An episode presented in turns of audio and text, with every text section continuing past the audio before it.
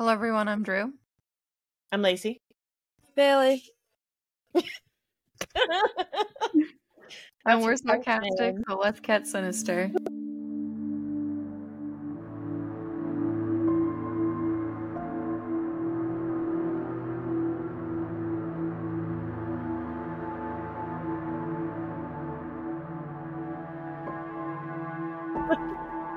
You've got your own little like pep squad over there. Apparently, Ooh, yeah. shit. I'm Apparently, Bailey. my Ooh, husband shit. is guest starring.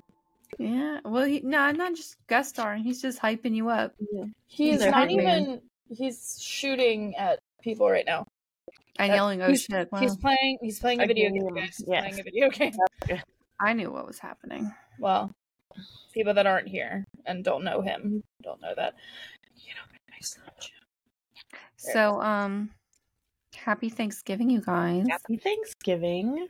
Have you guys celebrated any Thanksgiving? Well, I know Bailey already did. Yeah. What do you We mean? had Thanksgiving at our house. This Yeah, but it was like kind of broken because we were late. I know. Mm. And like nobody it wasn't like nobody ate at the table together. Yeah. It was weird.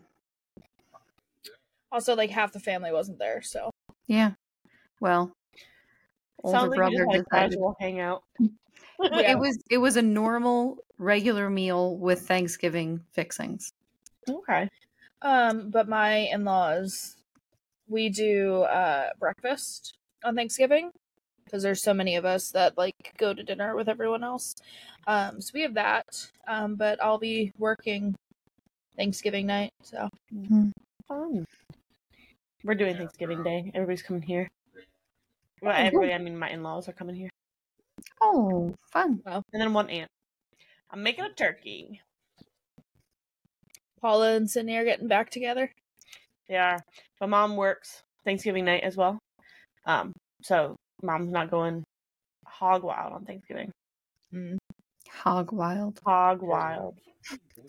That's when uh like last episode that Drew was like what was it like coitus or something that you were trying to say? My lover's lane episode, you were giving different words for sex. Yeah, I, I didn't never said coitus. Okay, well, I don't know what you said. I I said like She used them up, but now she has none. Yeah, no Oh, idea. the only thing that came to my mind was getting jiggy with it, but I know I didn't say that. I, Making I feel like it was like um canoodling. Mm, there it is. Mm-hmm. All right, so for Thanksgiving, so I'm just gonna assume that Patrick is gonna talk throughout the episode. You know, I told him we were recording tonight. And he said, "I don't give a fuck." Well, the game is can everybody figure out what game he's playing? It's the what sound is that? you won't hear it. He has headphones on. The only thing you But hear is just They no have to screaming. to figure it out by his Responses. yeah.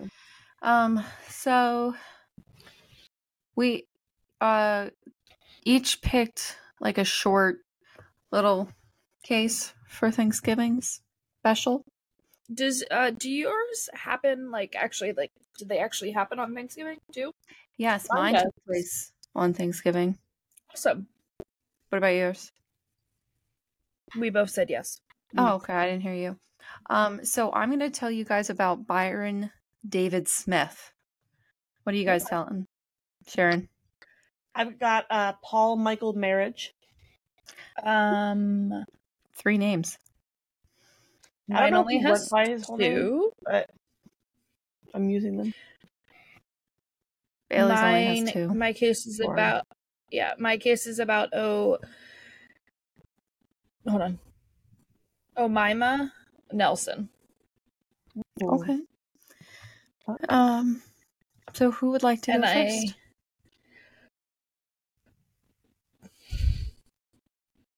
What? I didn't say anything. You broke up for me. Oh, Oh, yeah. Oh. I heard you. You cut out for me too, Bill. um, I'll go first Okay. because uh, mine's a little bit of a bummer. So I feel like I'll It's a get little it bit out of the way. Of a bummer. A little bit Okay. sad. Mine, Mine. um mine. Go ahead. Mine is uh very uh dark. that what you're supposed to do with the Brian? So Mine divided a like a town. I forgot that we're sinister. So I guess we're all bummers. I'll still, Yeah. I'll, I mean, I'll still go first if nobody wanted to go first. Well, d- when I say divided a town, it's like half of the people are like he's a monster, and the other half are like he's a hero. So fun.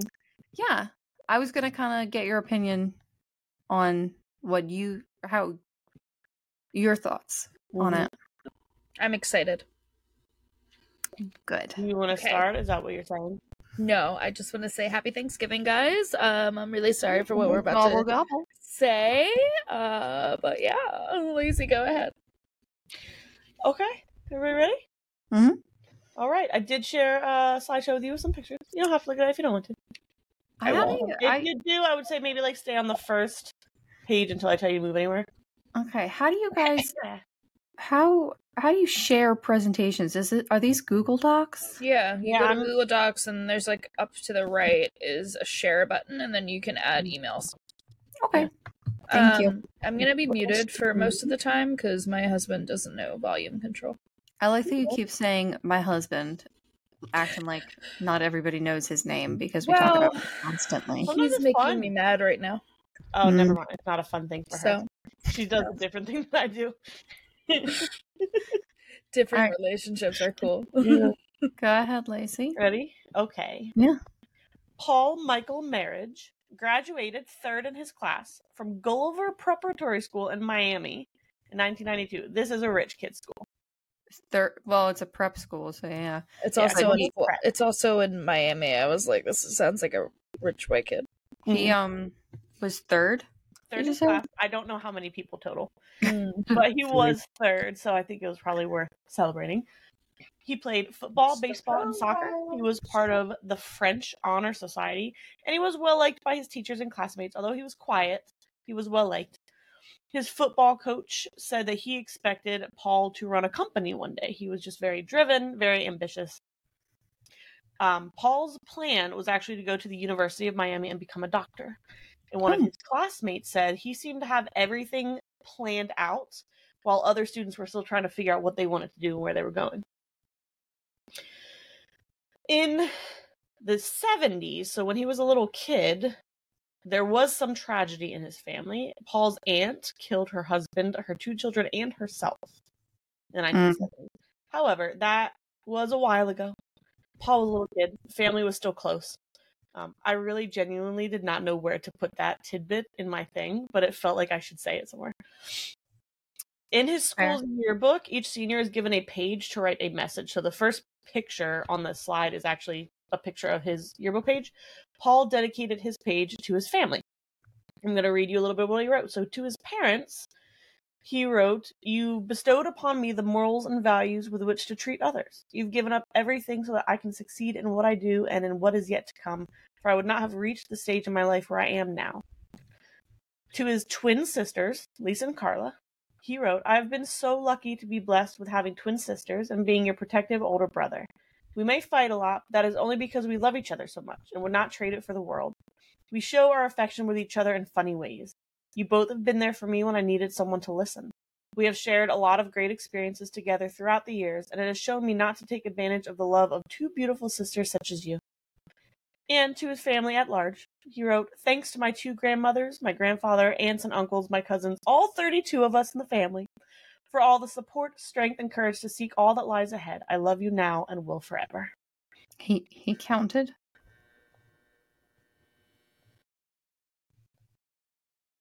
Did you hear my Oh. dryer buzzer? Yeah. He Okay, it felt counted. so long. Apparently, he sat and counted all the cousins and everything. Jeez. Do But you not have a running number of how many cousins shit we have in our family, Drew? God no. It's so, so hard to keep track. We only have two cousins.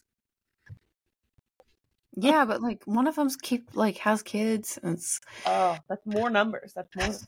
so many God. numbers. A whole two other people. hmm Horrifying. That's two plus like what two? Math is hard. Plus Numbers are Well, hard. you're not counting husbands. Are you counting it husband like That's cousin-in-laws. you know, is that a that could thing? be another two. Is that is that a thing? Cousins in law? I think I say cousins-in-law at one point in my thing today. Oh, great. Excellent segue to for you to continue. Yeah. So that was Paul in high school. Graduated in 92. You know, family oriented, very driven. Had a lot of plans for himself. November 26, 2009 was Thanksgiving Day. Paul's extended family is going to be celebrating at Paul's cousin in law's house in Jupiter, Florida, which is about 55, 55 miles north of Miami. His cousin Muriel and her husband Jim Sitton lived in a gated community in Jupiter, Florida, and they had a six year old daughter, Michaela. I gotta mute myself so that I can cough real good for a second. Hold on. Okay, we're gonna vamp while you do that. Thanksgiving. gobble gobble. back. Okay. so, um, going to his cousin Muriel and Jim's house, their six year old daughter, Michaela. There were various other family members there as well. Uh, 20 total family members were there for the holiday. Um, Michaela, six year old Michaela, had written what she was thankful for on little cards and hung them up. Uh, Paul's twin sisters, Carla and Lisa, were there. Lisa and her husband, Patrick Knight, had announced just a couple weeks earlier that they were expecting their first baby. So Aw. happy holiday time with the family. Um, Paul wasn't technically invited to the gathering, but it was like such an extended family gathering that when his dad actually called Jim and said, Hey, Paul's on his way, he needs directions, Jim didn't really think anything of it. He was like, Oh, Paul's coming too. Um, it was one of those kind of gatherings, like if you have a big picnic or something.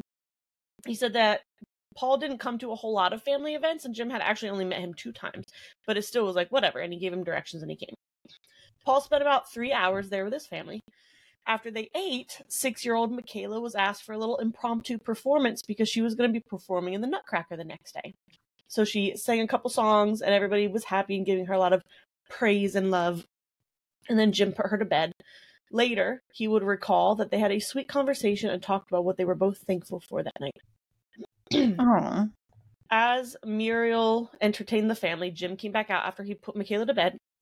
The adults gathered around the piano to sing Christmas songs. Very cozy, no tension, lots of It's. Thanksgiving. Why are they doing that? How would you feel if I told you I have started playing Christmas music already? Deep breaths, Bailey. I'm also like, I don't like where she's going with the story because like I'm scared that like I'm waiting for the bad thing to happen. Well, Good, I just oh,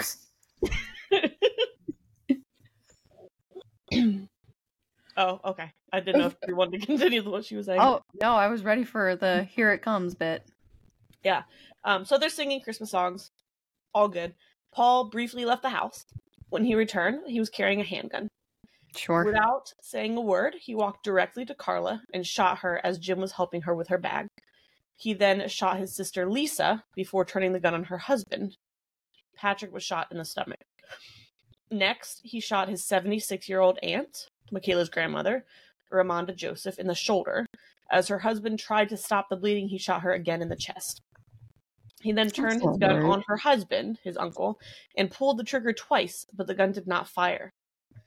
As he turned away, family members heard him say, I have been waiting 20 years to do this.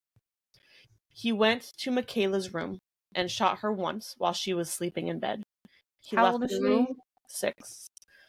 What a dick. He left the room but came back and shot her two more times. She was shot in the back, hip, and head. He then got into his blue Toyota Camry and fled. Carla, Lisa, and Ramonda died at the scene. Patrick was in a medically induced coma for three months. Another cousin, Clifford Gabara, was grazed by a bullet. Michaela died on her way to the hospital. So, what happened? How hmm. did Paul go from that everything's going well for him, high school grad who loves his family, to mass murderer? So, what's gonna- his What's his hmm? problem? good question. Did he have back brain trauma? again. No, but at age 19, while attending the University of Miami, he had Miami. Yeah, I heard, I heard that. I wrote Miami and then I read it like a moron. Um, hold- That's hold an on. English teacher right there, guys. like a moron. I have to hold on. I have to blow my nose because I've just been sniffling and I can feel it, and I don't want people to have to listen to me the whole time. Vamp Miami. for a minute. Miami. Yeah. You don't have to explain like what you're gonna do, gr- like what gross noises that people need to imagine. You could probably just say, "Give me a second and and do it." You don't have to be like, wanna "I have to prepared." blow all of this snot." And if anybody watches the video, they get to watch me blow my nose. I don't think we've actually Oh. said at all that we have videos now. Oh. But for the viewers, if you want the to, Patreon too. yeah, That come back should to have that. been something we talked about in the beginning. In the beginning. beginning. Yeah. Let let Lacey finish her story, and then we'll Backtrack. back. Great. we'll just say the stuff that we should have said in the beginning instead of saying Okay, gobble great. gobble. So what's his face slaughtered his entire family and All the six year old. Um, both of his Great. twin sisters, including well, and Lisa was pregnant. Um, his seventy-six-year-old aunt. Um, he shot Lisa's husband Patrick in the stomach. He was expected to die. He was in a medically induced coma for three months. When he woke up, they had to tell him about his wife and unborn child. Um, another cousin was grazed by a bullet, and then Michaela died on her way to the hospital. So, shooting back to a little bit after graduation, at age 19, while attending University maybe, of maybe Miami, don't say shooting back. Hmm. Phrasing. flipping on back. There you Um, go. No, According to his Michaela, Hmm? Michaela was so cute. She was. Oh, are you looking at the pictures? Yeah, you can look through them. I didn't want you. I wanted to kind of make it sound as if he was going to be the victim and then surprise you with him. I don't know if that worked or not, but I didn't want you to flip through and see. No. I knew, I knew where we were headed. Yeah, I just didn't. I didn't. I. I didn't trust him. that's fair. He was a real piece of shit. Mhm. So, according to his mom, Paul had a breakdown at age 19 while attending University of Miami. Following the breakdown, she said that he dealt with depression and severe OCD. Seemingly, this breakdown never actually ended. It wasn't like a quick thing. He dropped out of school, never held a job, like never worked. Um, and his parents fully supported him. So he dropped out of school, moved back home, which people do. But at the time this happened, he graduated in 1992, and this happened in 2009. He was like 35 or 36, had never worked, and his parents fully supported him, like financially. that not must be nice. I don't know, maybe not emotionally. um, once he actually shot himself in an apparent suicide attempt. In the early 2000s, I don't have a year for this, he accused one of his sisters of attempting to kill him and requested a restraining order, although he dropped this request after a few weeks. In 2006, his sister Carla requested a restraining order against him, I believe hers, saying he had threatened to kill her and himself. He threatened to slit her throat. She also dropped her request a few later, few weeks later. Um, Florida State professor Kevin Beaver says that mental illness often comes out in college because it's triggered by the stress and these sometimes drastic changes in lifestyle. Do you remember the um guy who I think he was in Florida?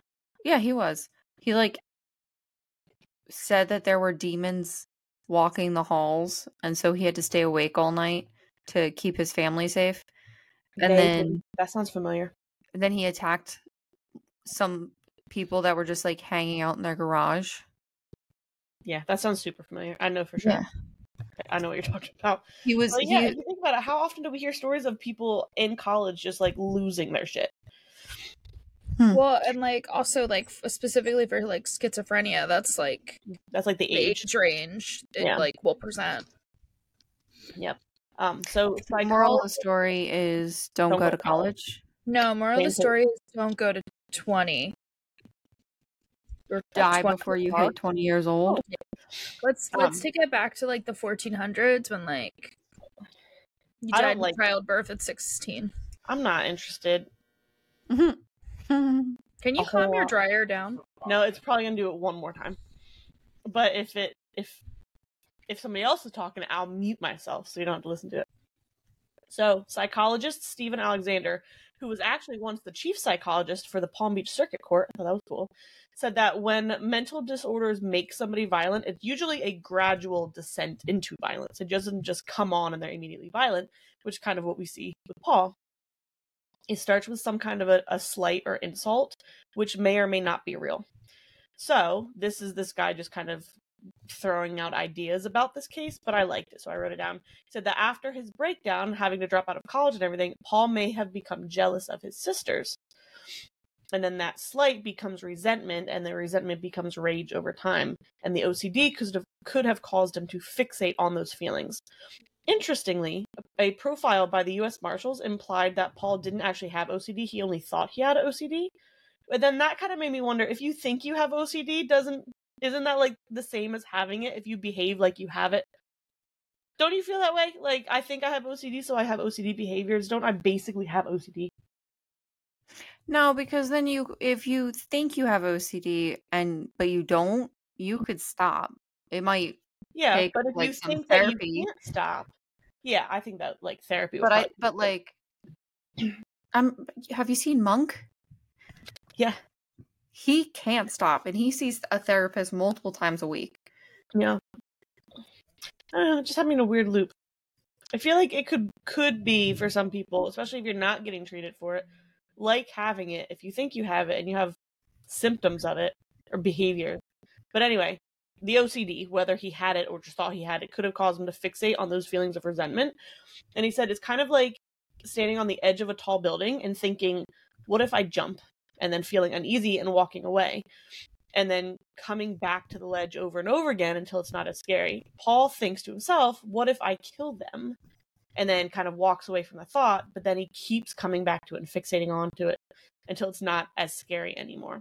So the theory was that he was trying to he was jealous of his sisters and was trying to punish his parents in some way. Why was he jealous of his sisters? They had their Because lives He had that breakdown when he was supposed to be like a successful person and then he broke down and never did anything and they were one of them was a realtor, I don't remember what the other one did, but they were happy, successful, doing their own thing. He also probably like I mean, from all that like talk from like high school, he probably thought like, okay, I'm destined for greatness. Like I'm gonna do all this stuff and everything. And then he fell short of it. Super and short. Yeah. Um, the family who was there that night doesn't think that Paul planned to kill Michaela, but they think he was jealous of all the attention she got from the family when she was performing, and so he She threw was her in. Six. Her father Yeah, said, throw the fuck quotes, up, he dude. tried to snuff out her light. Mhm. So, and then this guy said, this is where I kind of veered off, and the psychologist said, when he went to the dinner that night, he may not have known for sure that he would do it that night, but he would have known that he was capable of doing it. He definitely knew he did it, that he was going to do it, because, coming back to the present, while they're searching for him, the police and U.S. Marshals, they brought marshals in, were also investigating him. He found out that leading up to the murders, he bought four guns and withdrew $12,000. And when he left to go to the Thanksgiving feast this day, he packed his shit so that he could go hiding afterwards. Hmm. So, first, authorities were searching bodies of water in the area. They said it wasn't based on a specific tip, but we're in Florida. I feel like you search the bodies of water for stuff He they also somewhere. told yeah they also told michigan authorities to be on the lookout because three months prior paul had been to detroit to see a doctor don't know what kind he was finally captured on january 2nd so november 9th january 2nd he was on the run the whole time in a florida keys hotel the family who owns the hotel saw his face on america's most wanted and recognized him as one of their guests so they called Oh. the police Sorry. So he did the murders Mhm. on Thanksgiving, and then they Not the- I don't know why I said 9th, 26th. Sorry, November 26th. okay, and then they finally got him in January. hmm Wow. Yeah. And he only got to the Florida Keys. Yeah, he just Yeah, went right. right, and they think he was there the whole time. Like he just went right there and hunkered down. And I kind of feel like, did you Why- not look at the hotels? He was under a fake name. I didn't write it down. It was like Jim Boca or something. cares? Well, Yeah, but like I don't know. I feel like that was like you could five have. weeks You something. had so long. You could have gotten so far. Yeah. Not that I'm like. It's great that he got caught because fuck him. what was that? oh.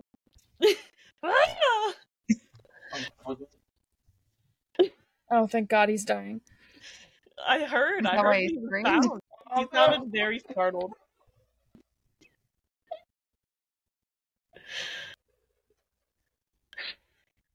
So I oh. just want to. I just want to say real quick. My husband is in the room too, and him listening to your husband is making him snicker. He's over in the corner giggling. oh, Lou should get on and play with him. Lou, can you call Pat and tell him to shut up? Bailey would like you to text Pat and tell him to shut up. Text your boyfriend to be quiet or that you can hear him. Lou doesn't want to be mean. He doesn't have to be mean. Just be like you sound cute while you're screaming for your life on your stupid video game. All right, where were we? Um, Uh, he was caught January 2nd in Florida Keys Hotel. He Yeah, was okay. charged. huh? I was gonna say he could have made it to fucking Canada or like Yeah, really Mexico. Yeah. Well, whatever. Any other country, yeah. I feel like the Florida Keys are pretty, but like, come on. He was charged with four counts of first degree murder and two counts of attempted oh, murder. don't think they comment on and the prosecutors decided to seek the death penalty.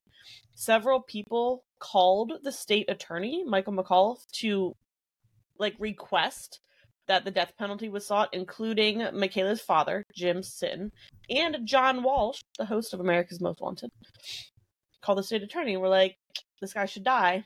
So they decided to seek the death penalty. I didn't know that that was something that you could do. Now you know. Yeah, I didn't either. I I think in Florida, because Florida. Yeah, but like, uh, can you imagine, like, you don't know this person, you've just seen them in the news, and so you decide to call your what, Oh. state representative?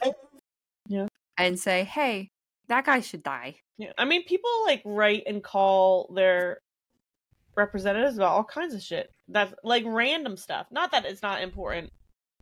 Whatever they I feel like they can write about, but this is a fun thing. I feel like for this one though, because Michaela was six and Yeah. Got you just kind of like open fire on a family thing and it's Mhm. Thanksgiving, like uh, it's Yeah. very triggering for people, and they're like, they probably were like, no, You absolutely not. really just ruined the holidays Well, for there's also like, so many people. What's the like? He could get life in prison, and then like the taxpayers have to keep him alive for like 30, 40 plus years. Yeah, or, you know, there's that viewpoint, but then also, like, he, he has to spend his life in prison. That kind of sucks. Yeah, but like the whole point of prison is to rehabilitate people and like get them equipped to rejoin So a everyone who has a life sentence should just be killed off because yeah. Yep. Yeah. okay. Well, we can circle back to uh my case because she she's life in prison too. There's mine, no mine is life in prison. uh, Fun. mine should not be released at all. I I'm Well, not gonna. We'll circle back. We're, we'll be discussing this throughout the episode, I guess. I'm So- not gonna tell you my opinion. I'm gonna let you guys tell me what you think. All right. So the defense's plan was to plead not guilty because of insanity. Uh, it's a little bit risky. For one thing, he had bought the guns and the money. He didn't buy the money. You know, he withdrew the money. He had. He clearly planned this out. Yeah, there's Yeah. premeditation. Yeah, and they say that there is also the risk with something like this, um, of saying that they're somebody is insane because you could also have the jury be like, well, they're so insane they should not be like out on the streets with people. Yeah, but I feel like a mm, hospital for the criminally insane would be like cushier than And just like straight jail. yeah. Yeah. Well, it doesn't matter because in October of 2011, Paul accepted a plea deal in order to avoid the death penalty. He would serve seven consecutive life sentences, and as part of the plea deal, he waived his ability to appeal. Oh, good. Yes. Um, the family was torn about this. That should be the last one. That's my comforter. I washed my sheets tonight. Um, the family was torn. Some family members were happy with this. Patrick Knight specifically, so Lisa's husband, who was shot in the stomach, told the judge he didn't want to endure 20 years of appeals and having it just constantly brought up. He wanted to be able to start moving forward. Mhm. Other family members, not so much. Michaela's dad, very unhappy. He wanted Paul to face the death penalty. He all but begged the judge um, to reconsider and give him the death penalty, but they were locked in. He ex- they offered him the plea deal. He accepted the plea deal. Um, interestingly, I thought Patrick Knight and Michaela's parents filed lawsuits against Paul's parents. The lawsuit said that his parents knew he was dangerous and failed to protect their relatives. The lawsuits were dismissed because the judge ruled Florida courts have never held parents responsible for the actions of their adult children, which uh, kind of fair. Mm-hmm. Um, Although you could argue, was he really an adult? He didn't have any qualities of an adult. yeah, more like a moody teenager. Yeah, he wasn't living on his own. He wasn't. He didn't have a job. Mhm. I don't know any other qualities of an adult. Yeah. Paying bills. Kind of a jerk. Lived, had had didn't have a serious relationship. Didn't have any kids. Zero responsibilities. You could argue that he was a teenager Yeah. Living in a forty-year-old man's body. I think I think I agree with the judge on that one. I don't think you could hold his. I think it's different if he had been walking around the house being like, "I would really love to fucking kill my sisters," and they were like, "You want to come to Thanksgiving with us?" Then I think it's different. But just him having mental illness struggles in the past, I don't think is enough for them to be like, he might kill people if we let him around the family. Well, so I, I'm with the judge on that one. You know the um there are like two parents that are getting like char- that got arrested and are being charged because their son like shot up a school. Yeah, but didn't they like buy him the gun or give him access to the gun? I don't I, think don't know. I he was a minor though, right? yeah, it's a different situation. But I got I have that one and like the one where the 6-year-old shot the first grade teacher. Mm, That those details are kind of getting merged. mixed together and. I can't remember. Yeah. But anyway, Yeah, that's all I got for you. He is serving his seven consecutive life sentences. I thought Um, when you said 7, I was like, did they just give him 7 years? No, no, no.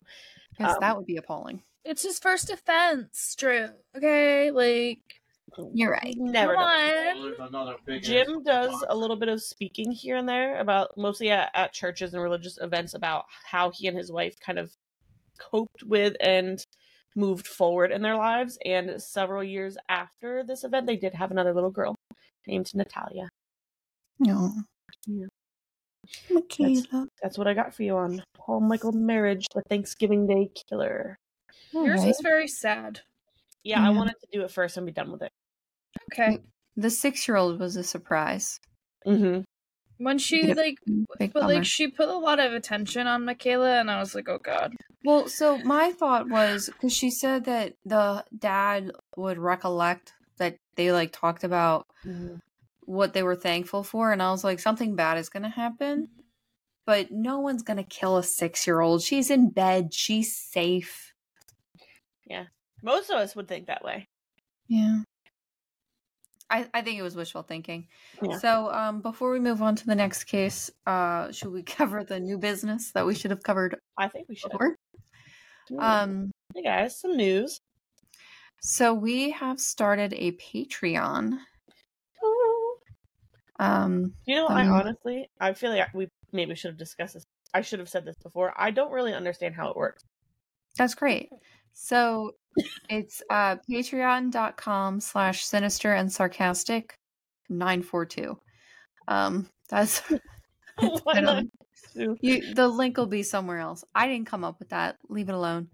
Um, uh, and we're starting to do video recordings. So if you want to see the video recordings, you'll have to be a Patreon member.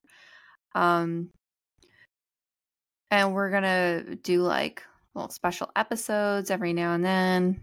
Just Merch fun discounts. yeah, just fun stuff for our people who are Patreons. I'd like to say that um speaking objectively of course our videos are fucking hilarious mostly because we're very expressive with our faces uh and you don't really get to hear that through the our voices so You don't get to hear our faces when you're just listening to us talk. i don't know if you knew but that's not how listening works I like I mean, this a little bit of a plug, but I like what you just did with your face veil. what Yeah. did i just do You i don't know I don't know, it was- Check out our Patreon. It was very newscastery. You I don't know. I don't remember. You'll have to look back. I'll send you the recording later. Send me some links. Yeah. So, um I think that's about it. Uh we'll post the link everywhere. So Bailey is trying to get her husband's attention right now. You'll see that if you watch the video. Mm-hmm. Lou has heard you because my mic is going in and out because I've been trying to talk. Uh, and Lou is laughing at you dying. Well, you were screaming like you were dying. What's the opposite? That one time, he definitely sounded like he was hiding somewhere and was found and was startled. Like he was in a closet in a room and somebody opened the door. And he was like, "Ah!" He was running down a mountain, I think, and there was like blood splattered on his screen, and then he got I into hate when like that his happens. parasol or That's whatever the rough. fuck it's called. Do you want to say hi to the girls and Lou? No. I don't think we need to. How do I mute Bailey? She, Drew doesn't want to listen to you apparently. Well, that's too No, bad she's This is this is listen. not about you. Get out of You here. over, you all of a sudden looked way up. Yeah, Lou just walked over because he was like, Pat's gonna be on. I want to be on too. Lou walked over. He was like, "Pat's We gonna be on it. I want to be on too." We're 36 minutes in and we've only gotten one done. So I am muting had so people. much this is with you guys. nonsense. Like, Who's up next? Professionalism is terrible. Professionalism has never been a strong suit for us. She's trying to. She's failing. Well, because I closed it and now I can't figure out. You, How to I. I don't want to tell you how to figure it out, how to open it. Anyway, do you want to go next, or you want me to? Yeah, I'll go next. Great. Since we'll we're do sticking with the three name thing. Um so I got I I believe that I sent you um pictures. Through what? You sure did. Gmail. Lacey got them. Wait, through what? Gmail. Email. I did a Google Doc thing. Oh, hold on. screen. Can we look at them yet? I open it up. I'm, I'm gonna I'm gonna talk you through them. Okay. Can we I look at like- them yet? Because I looked at them. I would like to talk you through them, Okay. but I did put them in a very specific Ew. order. Sorry. You you don't like him? We don't even He know looks- if he's a killer or victim I yet. don't care. Hold He your- looks he looks like a man that would like hold linger on holding your hand. All right. So the first long. picture you see there is Yeah. a picture of Byron David Smith. Is he a he was born or June 11th, 1948. You will find out. He was Byron. born June 11th, 1948. He was a retired security engineering officer with the U.S. State Department living in Little Falls, Minnesota. Oh, Byron Little sounds like the name of a kid who goes to Gulliver Preparatory School. Maybe. He doesn't look like he went there. But he did work for the State Department, so maybe. Um, he never married and he lived alone. So, starting in the late summer of 2012, Smith, which is how I'm going to refer to him this whole time, not Byron, because dumb name. Smith reported that his home was burglarized at least six times, although he only reported one burglary to the police. Following the incidents that occurred on Thanksgiving 2012, investigators only found evidence of two previous break ins, one of which Smith didn't seem to be aware of. So that's worth noting. Oh, noted. Thank you.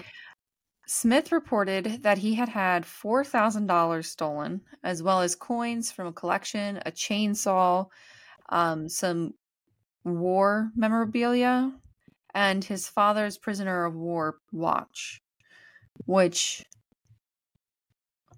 if all of that is true, I could. I mean, chainsaw is kind of eh, but like $4,000 and his father's watch. Yeah, bummer. Whenever you hear about robberies where people are like X thousand of dollars, that was a weird way to word that. So Yeah. many thousands of dollars was stolen. I'm like, why do you just have that though? Like, not not to victim blame or anything, but like, why Yeah. do you have four thousand dollars sitting at your house? I mean, Don't trust. if you look bank. at his picture, he looks like he, he would have. like he would have it hoarded in suitcases under his bed. Yeah. Um. Um, So as a as a result of the burglaries, Smith began to carry a loaded gun in a holster around his house. Sure. As I really one- think that's uh, 100% necessary around your house, but okay. He also install- installed a security system in his home with video cameras that surrounded his house, aimed at different areas. Um, if you go to slide two, you will see the images from those security cameras. So you'll see how, I mean, he's got four cameras and they're all pointing at different parts of his Cover house. He's got nice like all wide four sides covered. Um, side note, I really enjoy how you're talking us through the slideshow like a presentation. Well, you yeah, turn to the next page. I'm I'm I'm ready. Um and for some reason he started to stash bottles of water and granola bars in his basement. It's for the robbers. In case they get hungry. Get you know. No, I think- was robbed so many times. I think that he was um preparing. Smith later told police that he had been visiting neighbors on November 22nd, 2012, when he saw Haley Kifer, who he suspected was responsible for the burglaries, driving past his home. He told his neighbor that he needed to get ready for her and went back to his house. So, if you jump down to slide three and four, Haley Elaine Kifer was born on October 17th, 1994, Oh, also in. Little Falls. She was 18 years old in November of 2012. She was very active, participating in wrestling, gymnastics, Ooh. diving, softball, cross country, as well as hunting and fishing. That's so many things. She also enjoyed spending time with her family, especially her 17 year old cousin slash best friend, Nick. Nicholas Alexander Brady was born on March 21st, 1995. He was also a very active teen, enjoying wrestling, taekwondo, strength and fitness training, and hunting and fishing. Haley and Nick were expected to be at their grandparents' house for Thanksgiving dinner, but they were running late. Their family didn't find that unusual, but when dinner was finished and the teens still hadn't arrived, they became they became concerned. It was usual for them to run late. It was unusual for them to skip. Okay. So the family began calling and texting both teens, but with no response. So, believing that they may have had an accident following the snowstorm, the family went out searching for them. It had been mm-hmm. snowing heavily and the roads were slippery. The family feared that they were in a ditch, knocked out somewhere. Yeah. What state are we in again? Minnesota. Minnesota. Oh, okay. Minnesota. Hours passed, and then a day passed. The family soon learned the teenager's fate when chaplains showed up at their door. Oh no.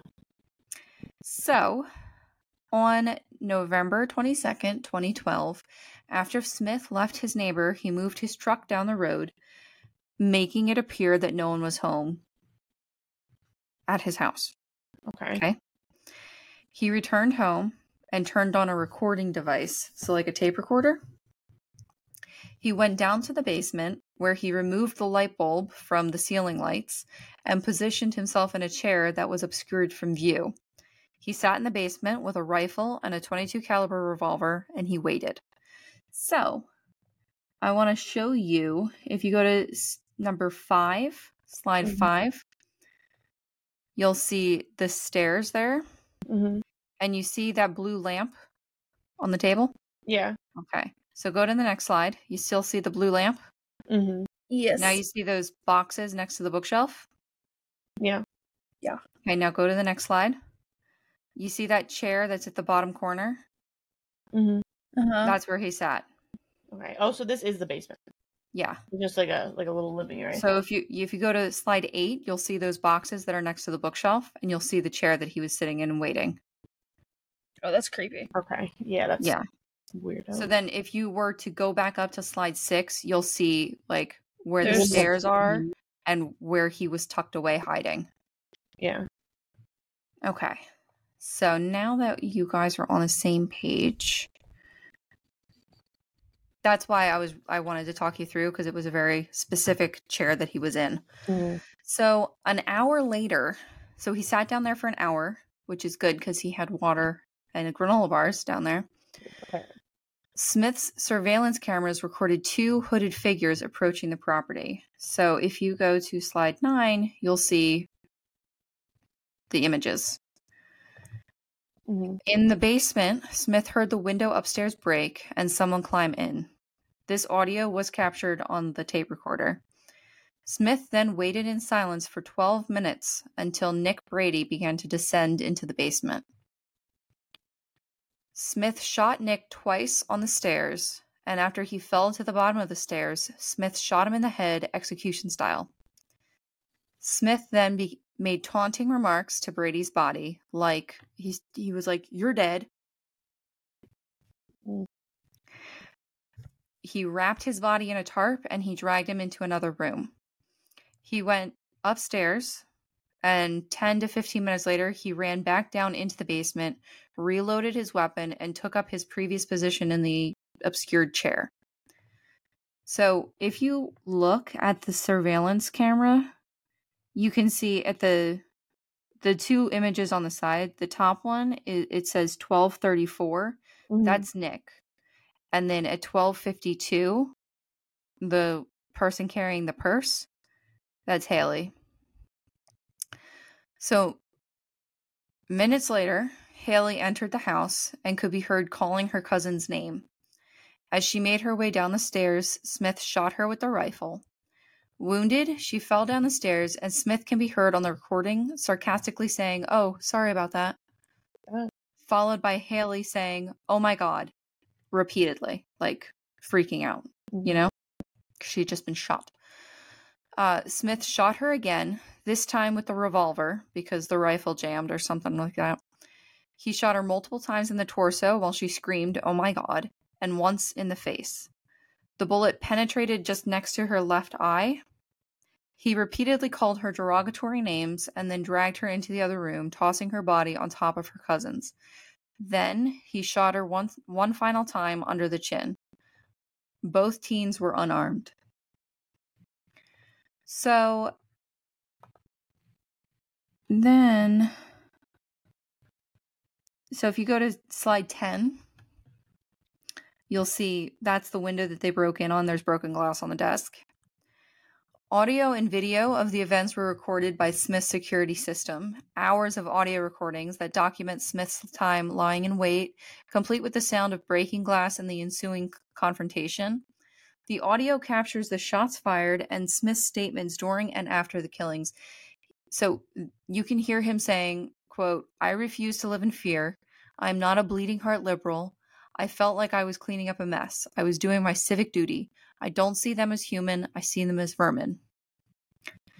I am not surprised by his statement. Despite the two dead bodies in his house, Smith didn't actually call the police until the next day, later stating that he didn't want to bother them because of the ho- Thanksgiving holiday. Okay. So, Morrison County Sheriff Michael Wetzel acknowledged that Brady and Kifer were there to burgle Smith's residence. Brady had been seen driving a red Mitsu- Miss Mitsu Mitsubishi? Mitsubishi. what Lacey said.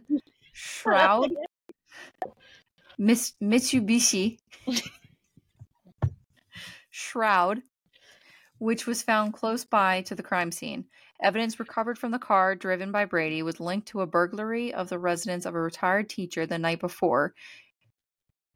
And Smith's surveillance footage captured the teens driving past Smith's house multiple times that day, seemingly casing it.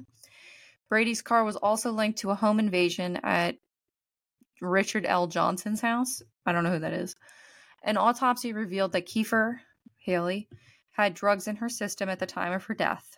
Additionally, Brady, Nick's sister, informed authorities that he had stolen drugs from her home on August 28th. So the teens were troubled. Mhm. That's fair to say. Um, Smith was taken to the police station where he was interviewed. His statements to police described delivering the fatal blows to the heads of both teens after he had shot them on the stairs and they lay wounded on the basement floor.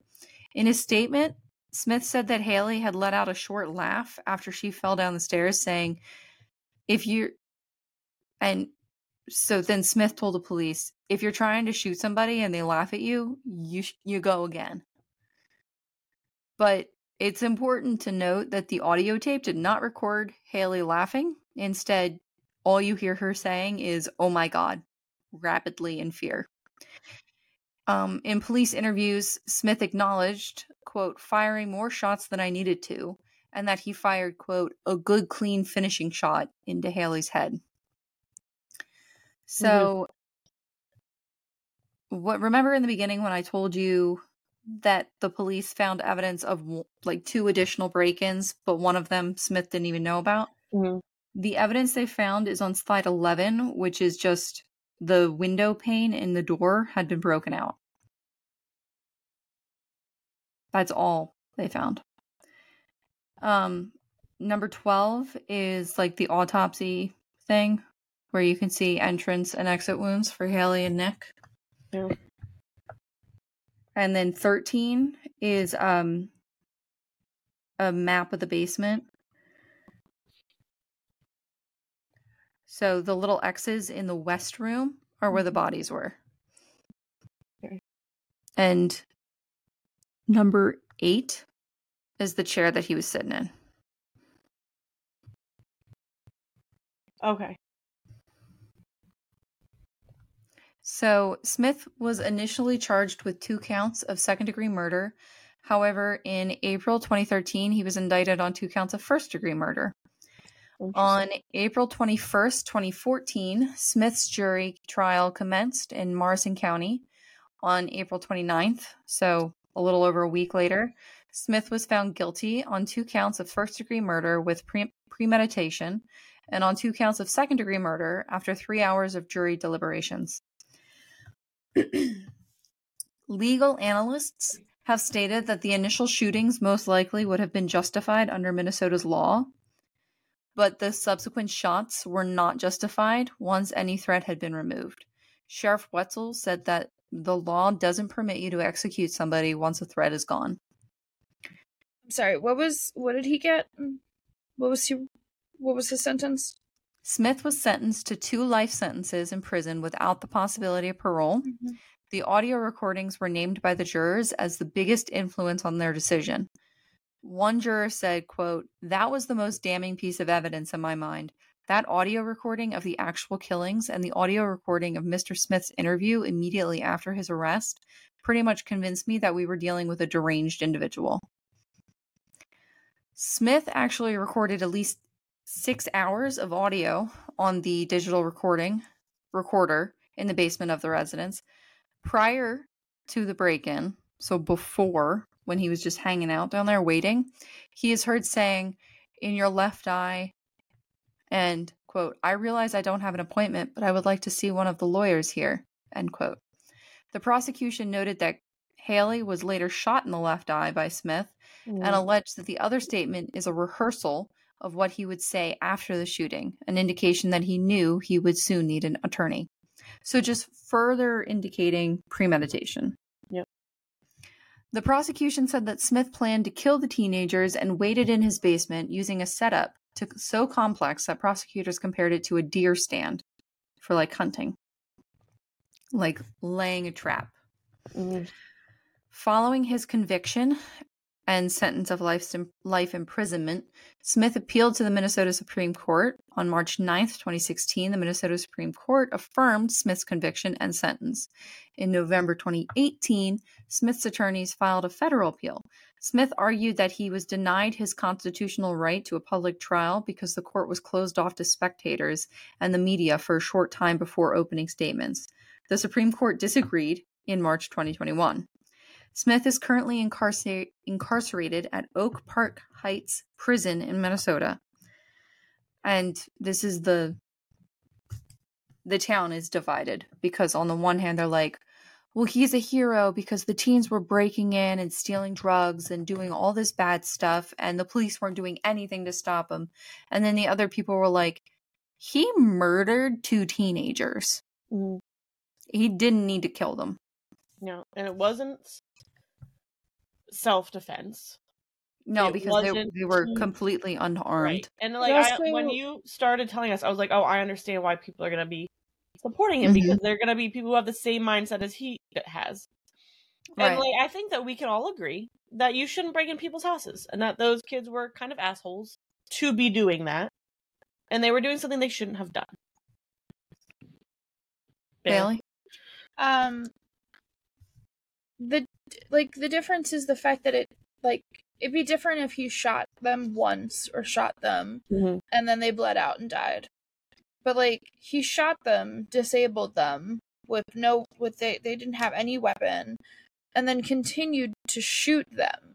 until he was sure that they were dead. Like And he and laid that's the wait. difference. Like you Yeah. like I mean laying And- in wait, whatever, like you're trying to stop a burglar, fine. You could have just said something and probably scared them off. Yeah, Like you stood didn't need to shoot fire a them. warning shot. Yeah. The thing the thing that like bothers me about the laying in wait thing is he moved his truck. He was like luring them in. Mm-hmm. He knew that if he left his truck in the driveway, they probably wouldn't break in. If you're trying to deter a burglary, leave your truck. he, He moved fully it. wanted to kill somebody that day. Yeah. And then he saw her driving by his house and he was like, I need to go get ready for her. This Yeah. I Yeah. he fully planned on killing him. And I think cuz he after he killed Nick, he moved the body out of the way into a different like through two rooms and then her. went up to like check to see where Haley was and then ran back down to hide again. Yeah, he wanted to kill. He felt like he'd been burglarized a couple times. He wanted to kill whoever was doing it. Yeah, he knew he- that he- they were coming. He could have called the police and said, "I have a burglary in progress." Yeah. You know what I mean? He, he was doing some vigilante shit. and then his whole like, I fired a finishing shot. When you said that, I was like, it's like he's shooting a deer, like not even a Mhm. person. And the other thing is is that he so I he believes that they were the ones responsible for breaking into his house all those times. He has no evidence of that. Right. And they, I mean, they should have been pretty damning yeah that they, should broke in that one time. right caught and punished for that. Mhm. They Mhm. didn't need to be shot multiple times. And then like he didn't even call the police until the next day. He Well, just he had these bodies while their families were wondering where What they about the family's holidays? and there's always going didn't to see be them as people people. who are like as vermin. there's I think going to be I think that like statement is the most damning. Like that's that's not Yeah. a person that should be out. Mm-mm. it's different if they come in and you fear for your life and you grab your gun for protection and you shoot them. It's totally different to prepare for it, to lie in wait, shoot them multiple times, to snacks. taunt them. Yeah. I uh, yeah, I think that after like the last burglary, he fully planned this out and Mhm. was like, "This is what I'm gonna do, and I'm tired of it. I'm gonna kill him. Next time they come in my house, I'm gonna kill him." Yeah. Yeah. And I, I get the whole like you shouldn't be afraid in your own home, you should be able to defend your home. Mm-hmm. That's not like what he was doing. Mm-mm. It He also was not afraid at all. No.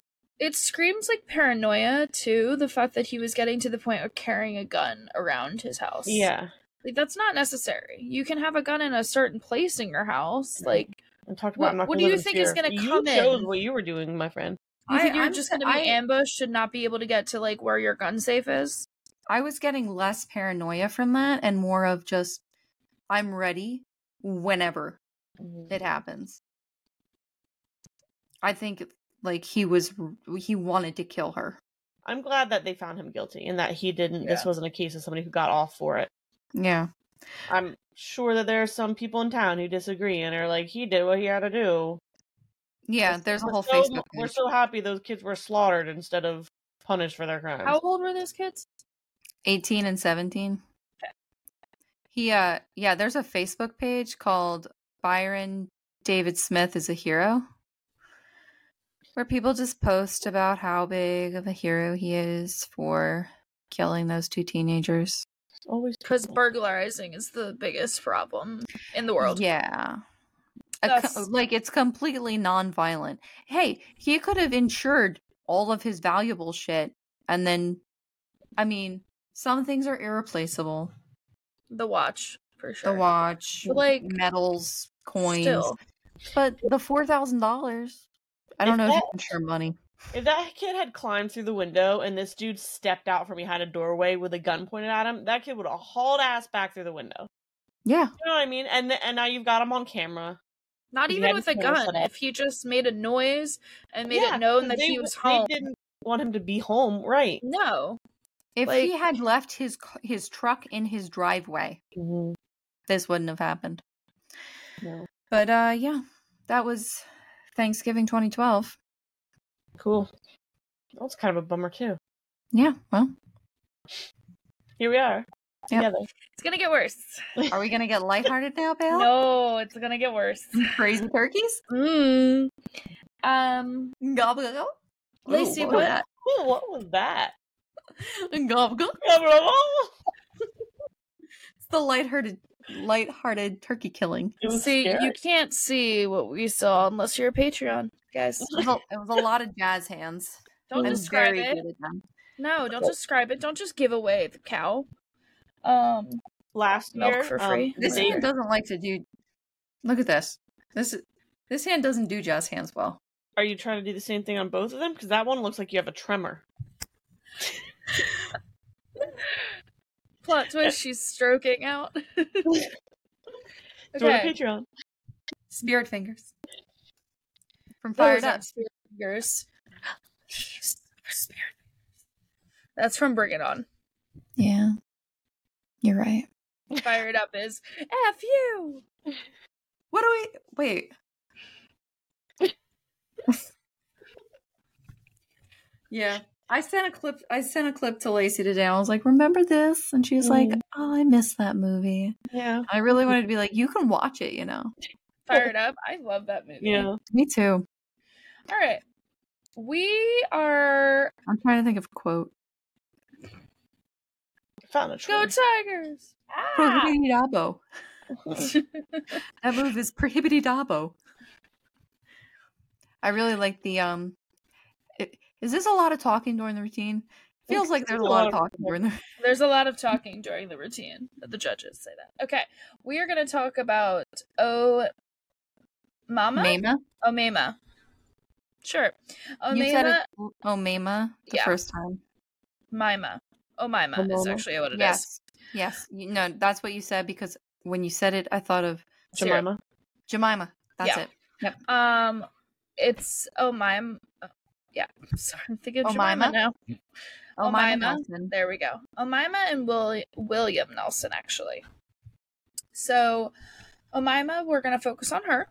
She was born in Cairo, Egypt in 1968. And as a child, she was subject to abuse and female genital uh, mutilation at the Oh, hands of her father. This is not lighthearted at all. No, it's not. Coming in hot with some trigger warning shit. Yeah, we are. Mutilation. Um, but she grew interested in modeling, and in 1986, she immigrated to the United States at the age of 18. In Florida, she worked as a nanny while aspiring to be a model. Um, she struggled and turned to one source called it sex work. I think it's more like a sugar baby situation. She started getting with like older men to like afford rent and stuff. Yeah, whatever. Um, is so this this one takes place in Florida? California. Oh, okay. She went to Florida first. No, did I say Florida or California? I think you said Florida. I thought it was California. My ears perked up, and I was like, "Hey, it's another Florida, What's We're- the true state? Because now I can't remember what's real. California." We're in California. Okay. So, years later, she's five years into the country. She's 23, and she meets William Nelson at a bar in 1991 playing pool. Uh, do you want to guess how old William is? 52. Seventy-four. 63. I didn't even give you the answer. You're just throwing know, more numbers at me. Fifty-six. Did you read my notes? No. 56? It's 56. You want to know how I got that number? sure. Google. No, I was like, I'm gonna double her age, but that's not double her age. No. That's bad math. I'm just gonna chalk it up to sisterly intuition. Okay. Yes. So for the remainder of the episode, I'm probably going to call him just Bill because that's what he was known as too. So Bill used to be a pilot. He But should it- have gone by Willie Nelson. Whatever.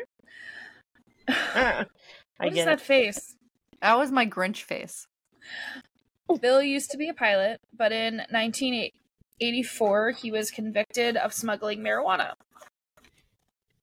After serving Smuggling smuggling, Where? It's where you sneakily take something somewhere it doesn't belong.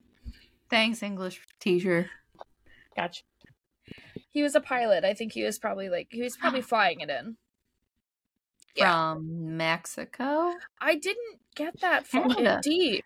Oh Drew's God. interested in the smuggling So annoying. world. After serving four awesome. years in federal pris- prison, he was released on parole and got a new career working at a mortgage company. So they met at a bar. Sparks flew.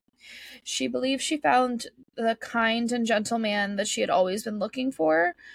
She described him as nice and gentlemanly as he opened doors for her and took her out to dinner. She said, I was in love. I was looking for someone who was kind and nice and wouldn't beat up on me and would give me love and some love I never found before. Can you stop cracking up? We're talking about abuse right now.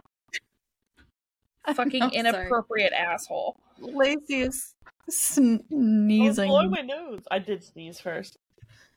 But I muted. I didn't want to distract anybody from Bailey's story. Sorry.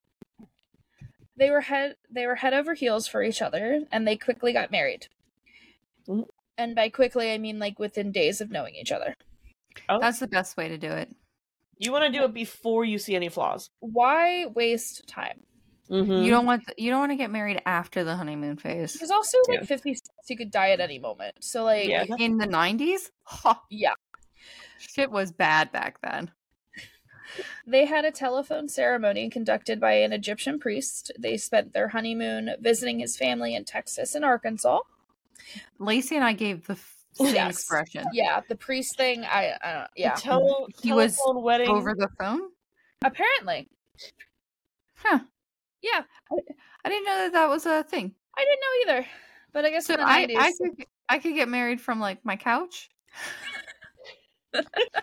You're already married? Are you planning on I- remarrying? You well, no, but I could FaceTime, do like a Zoom meeting thing, You could do it just and like renew my vows from the comfort of my do own it and when you're room. on the phone call. Be like, I'm actually already married. I just wanted to see if this was legit. Yeah, I wanted to see if you would actually do it. So, yeah, there you go. But once they were married, things changed. Yeah. Bill changed and started mm. showing his violent side. He became very physically and sexually abusive towards her. We're going to jump to Thanksgiving now. This is five weeks from their first meeting and three weeks into their marriage. Oh, So Thanksgiving '91. Yeah, it was also their Aw. first Thanksgiving. that was my It, first it was Lacey's first Thanksgiving. Yeah. Theirs didn't end well, but okay. No, mine Neither good, did I guess. Lacey's. Uh, no. I don't know how the day started, but sometime in the during Thanksgiving, uh, it was just them in their apartment. Bill raped her, and she had had enough. She fought against him, grabbing a lamp and hitting him. She her. then grabbed a pair of scissors and began stabbing him in the chest and abdomen. I kind of want to say good for her again. Yeah, I don't want to condone violence, but also like get it, Queen. Um, Don't say that. I'm just gonna let you guys know. Yeah. Yeah. I'm gonna just get through the next paragraph and just soak in Just- everything that I'm saying. Okay. We'll hold in all I'll of it. Great. soak. So she started with the lamp, then scissors. Mm. Still alive, she grabbed a clothing iron and pummeled him to death. It was so violent, she broke her own hand in the process. On the kitchen floor, she started dismembering his body. Hold on. Oh. She decapitated him and then placed his Oh. head in the freezer in order to Oh. break his teeth out easier. She cut off his hands and placed Oh, them in boiling sorry. oil in order to burn off his fingertips. And then she also castrated him. The Oh. rest of hold on. The rest of his body, she either put down the garbage disposal or wrapped in newspaper in large trash bags. At some point, she grew hungry and curious. No, no, no, no, no. I I, I Never don't like be where this- those two things when you're dismembering somebody. I don't I don't like I don't like where this is going. Also, how big was her garbage disposal? I saw uh, in a source I saw that like a neighbor was reporting that the garbage disposal was like going like all night. no, I know, but like the drain so is I, like I have no idea. I don't know. I had to cut them into little pieces to get them in there. So She She was hungry and curious. she took his ribs, prepared them, cooked them, and ate them. She knew him for five weeks. Do you guys want to double back on your get it queen or I anything? well, Yeah. so like if this was years of abuse, I'd be more like on the side of get it queen. Well, but it was five weeks, well, and it was first- only three weeks of the bad stuff.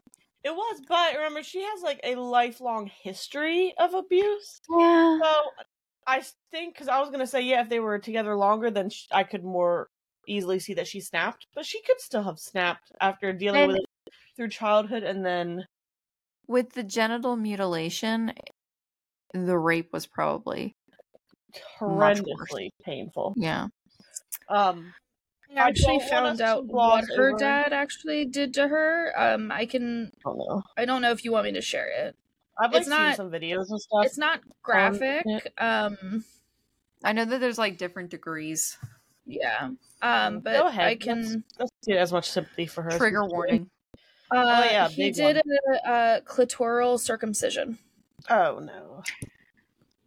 Well, now I have to Google the I- degree.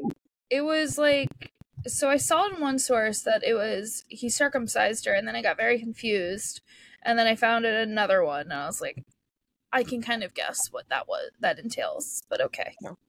My understanding is that the whole point of it is to make sex painful for women, Yeah. to make you less likely to go out there and cheat on anybody. Um, this is a super fun part of the conversation, but I don't want us to gloss over the fact that Bailey said finger chips. Oh and yeah. Drew, Drew and I both caught it, but then you immediately said castrated, and so I was a little bit distracted. But he she Uh, put his hands sorry. in boiling oil to get rid of his fingertips, and we were like, but then we went into the castration. Sorry. So it I looks was like I was trying to get through because your faces were like doing stuff, and I just wanted to like get all of it Yeah, just to rip off the band-aid together. so it looks like removal of the clitoris is like either type one or type two. It can happen in both types. Is that the worst, or what's the No, worst? type three is the worst, it all sounds where horrendous. yeah. it's pretty much sewn shut. Okay. Oh. So we're gonna move on. Yes, please. So just to recap, let me just make sure that I got this all straight. Sure. First, lamp, yes. then scissors, Yes. Understand. Then iron, Yes. a little borderline. and the iron is what killed him. Yes. and she and so then- broke her hand. yeah, with a there. broken hand. Hold on a second. Can you let her out? She's trying to get her toy, and it's on the other side of the door. Oh, Sylvia. Help her. Help She's- you, Sylvia. It's really sad. She's trying to put her paw underneath the door. Yeah. Or can you just push her toy like in the room so she can play with it?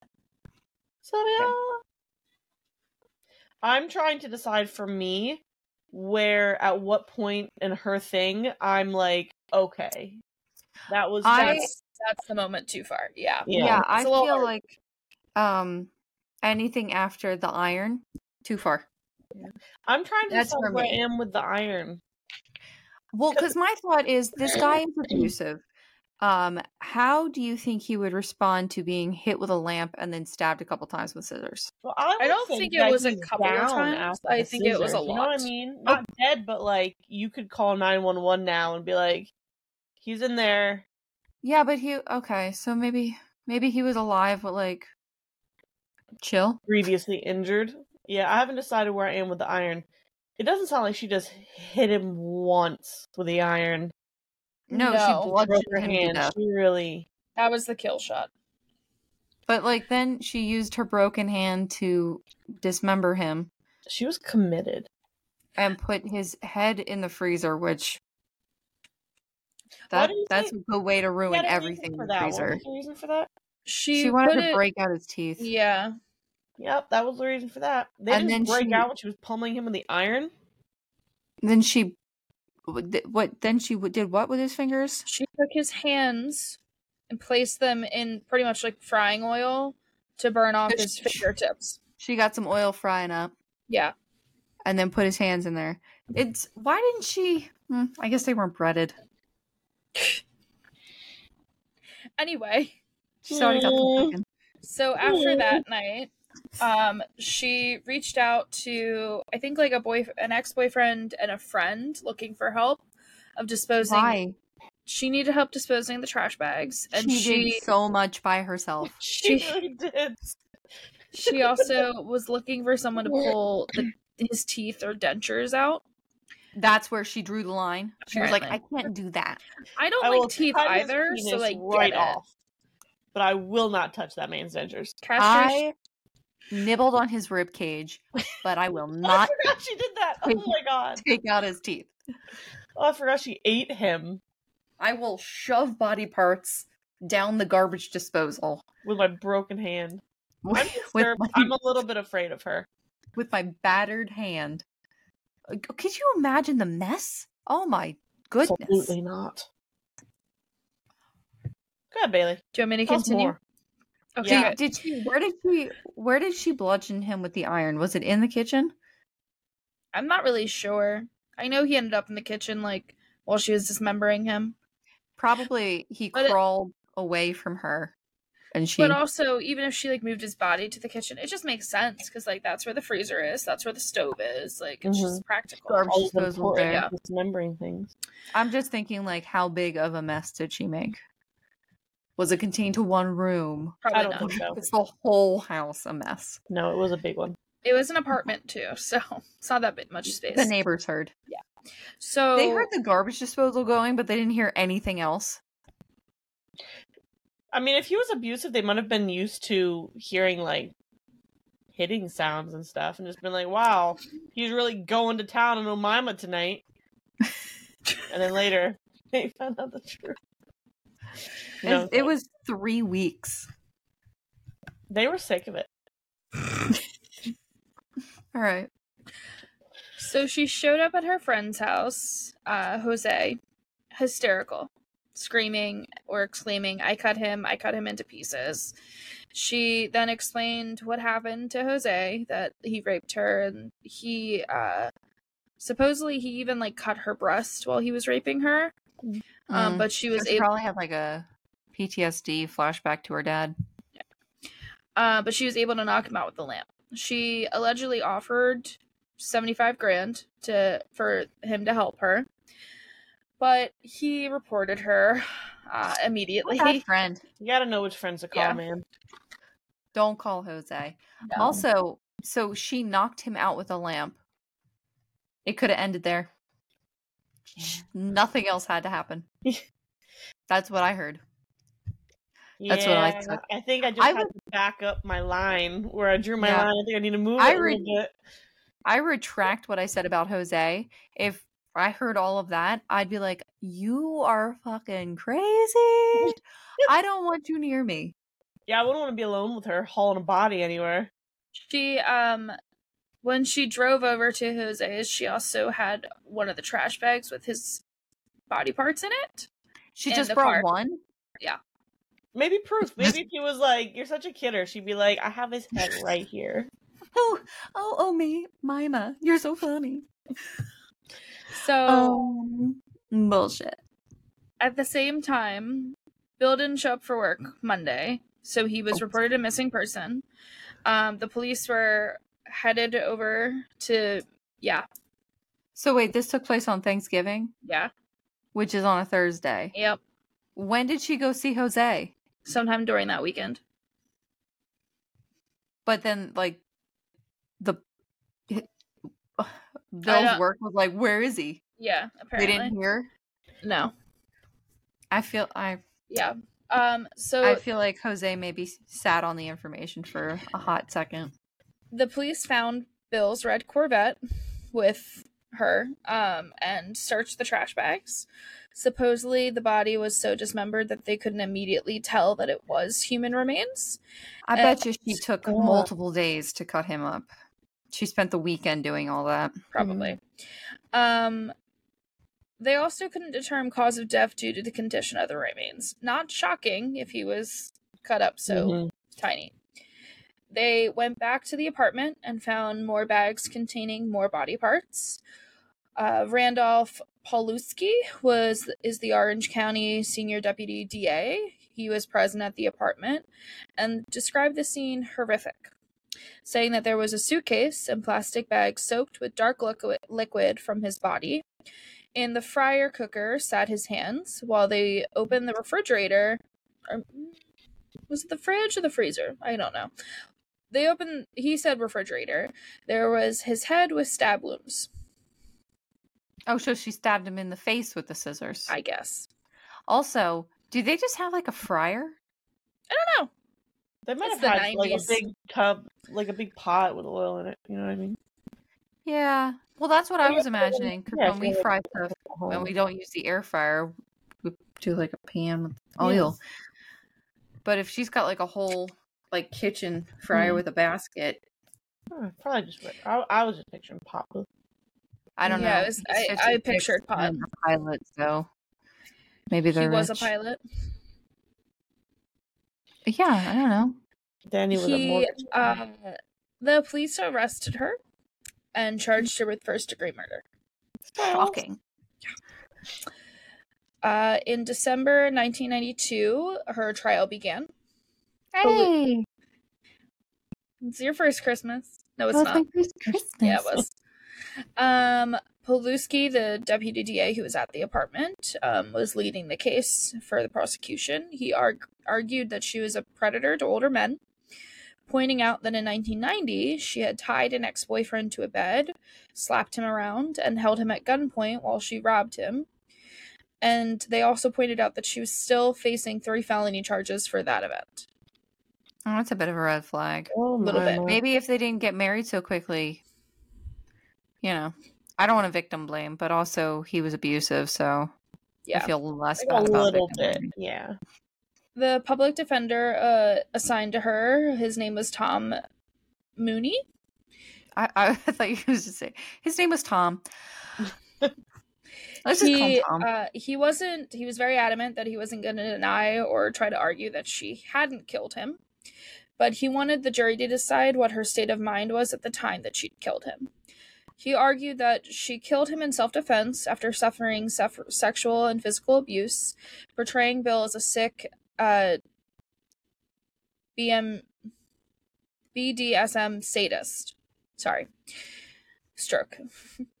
Arguing that uh, uh, that she had been victimized through her life by men, uh, mentioning her childhood, her and her father's abuse, describing the genital mutilation at only six years old without anesthesia.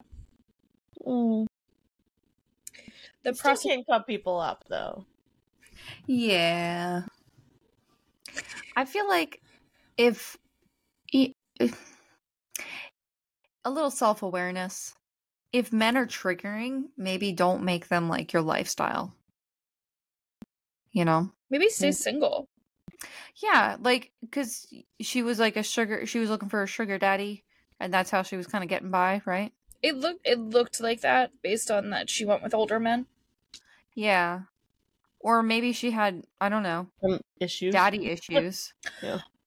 I think for sure she had daddy issues. So maybe it wasn't that she was like looking for a sugar daddy specifically to financially support her. Maybe it was more of that's just who she was going after. Conscious. She might have been like a black widow, like in the making. Hmm. Maybe. Just didn't get a chance to. She should be less messy if she wants to.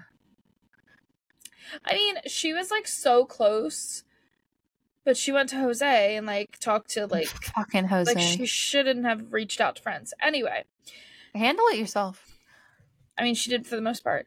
The prosecution countered by saying that there was no physical evidence or history of Bill ever being sexually or physically abusive towards her.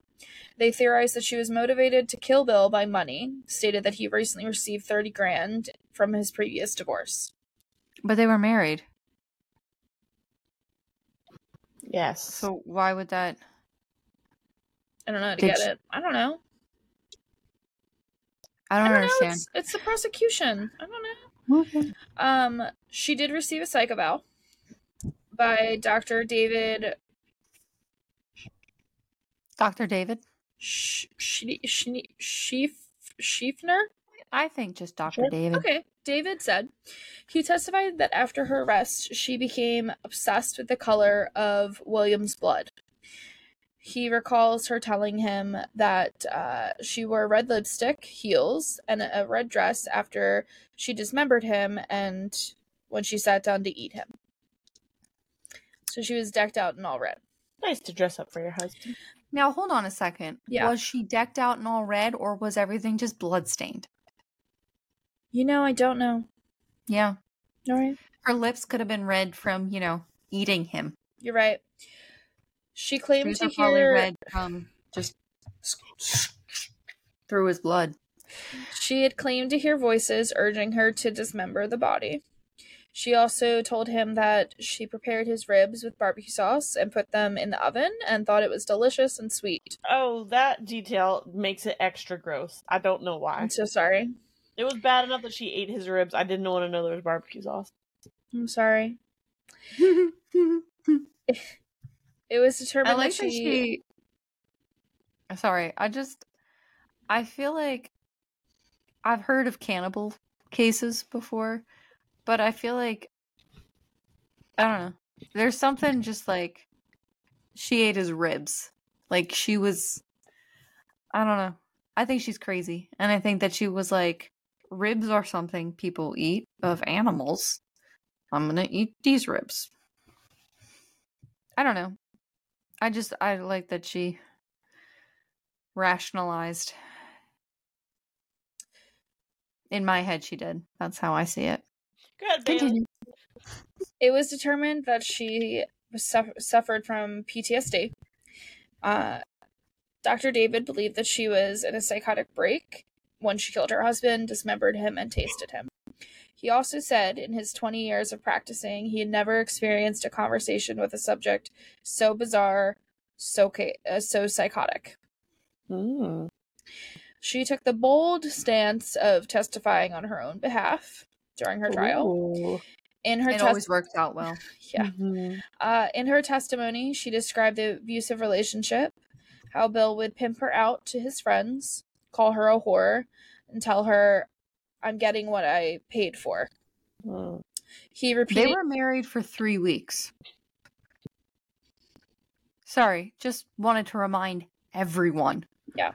A lot happened in three weeks. he Mm. repeatedly raped and sodomized her. This happened at at least six occasions. She described him as jealous and brutal, demanding sex even when she didn't want to. Um, this is going to be a trigger warning for animal abuse. Oh no. while driving once bill got into a into raid into a rage and took the kitten that she was holding after she like recently adopted adopted it and flew, threw it out a car window while driving after she refused to give him oral sex Mm. she said the killing was a common cul- cul- mm, Culmination. Culmination or compilation? Culmination. That word lacey said it You're welcome. of lifetime abuse, both at the hands of her father and other romantic partners she had. January 4th, 1993, the jury went to deliberate. After six days, they returned with the verdict of guilty, but of second degree murder. The jury foreman spoke afterwards, saying it was really tough. Tough, a tough decision. We couldn't come back with first degree because we couldn't find the evidence. It wasn't there. It took us six days. We worked really hard. She was sentenced. would- to- Yeah. Sorry, I was gonna say, yeah, it doesn't. There's like not really any indication of premeditation, Yeah. Yeah. It doesn't sound like it was premeditated. but lots of overkill. Yeah. and some other fucked up shit. She was sentenced to the maximum of 27 years to life in prison at Central California Women's Facility in Cha- Chowchilla. Oh. I like that word. Where is that? California. uh, yeah. It- I said Central California. Sounds like you're trying Yeah, I to say wasn't listening to that and just part. couldn't. Behind bars, she, of course, denied ever eating her husband. She also got remarried while behind bars Sure. to a to a 70 year old at one point.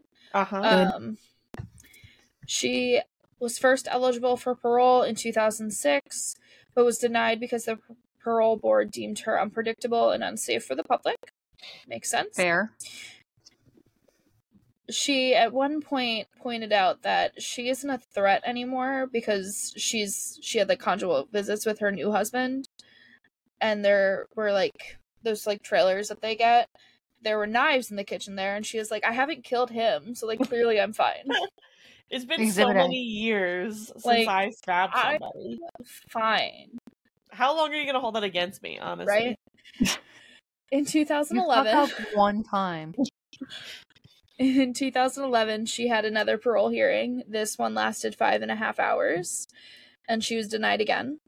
She Oh, claimed, no. I know, so sad. She claimed that she was a changed person and looked for love in all the wrong places, but now she's a strong desire to help others. She denied eating her husband, saying, I swear to God, I didn't eat any part of him. I'm not a monster. To which the parole commissioner asked her, What was the purpose of cooking him then? And for that, she didn't have an answer. And she will be eligible for me there. parole. she will be eligible for, for parole uh, again in 2026. I was gonna say it's not a bad idea if you're sentenced to like 30 years in prison to marry a 70 year old because like how often are you gonna have a conjugal visit Suffer through a couple of those, and then hopefully he dies before you're out. and then money Mm-hmm. You know, it's hard Um, to adjust life back on the streets. You're in jail. You know? oh it got real dark at bailey's house Had turned off his light. you're in the shadows it's very spooky Oh, she's moving very Anyway. quickly now okay so way to end it on Um, a light note Yeah. Uh-huh. Um, happy Thanksgiving. Hug your children. Don't eat your relatives. Have a eat the good turkey not night. your cousins Don't drive drunk. hold on Other stuff. on. Other stuff. What are you, what are you doing? Um, I, Maybe. I googled fun Thanksgiving facts to end in a happy note. okay. Turkey wasn't on the menu at the first Thanksgiving. No shit. What? okay, relax. Um, um, There's no more fun facts. Thanksgiving is a serious uh, holiday. Check us out on Instagram and TikTok. they had TikTok. oysters. Look at our Patreon. We're Yeah, still working on the merch being available. Uh, again, drive safe, guys. Have a happy Thanksgiving, and we'll see you next week. That was sinister. And we were sarcastic. Harry Truman is often credited with being the first president to pardon a turkey. There you go. We hope you And keep we- listening. And we hope you keep listening.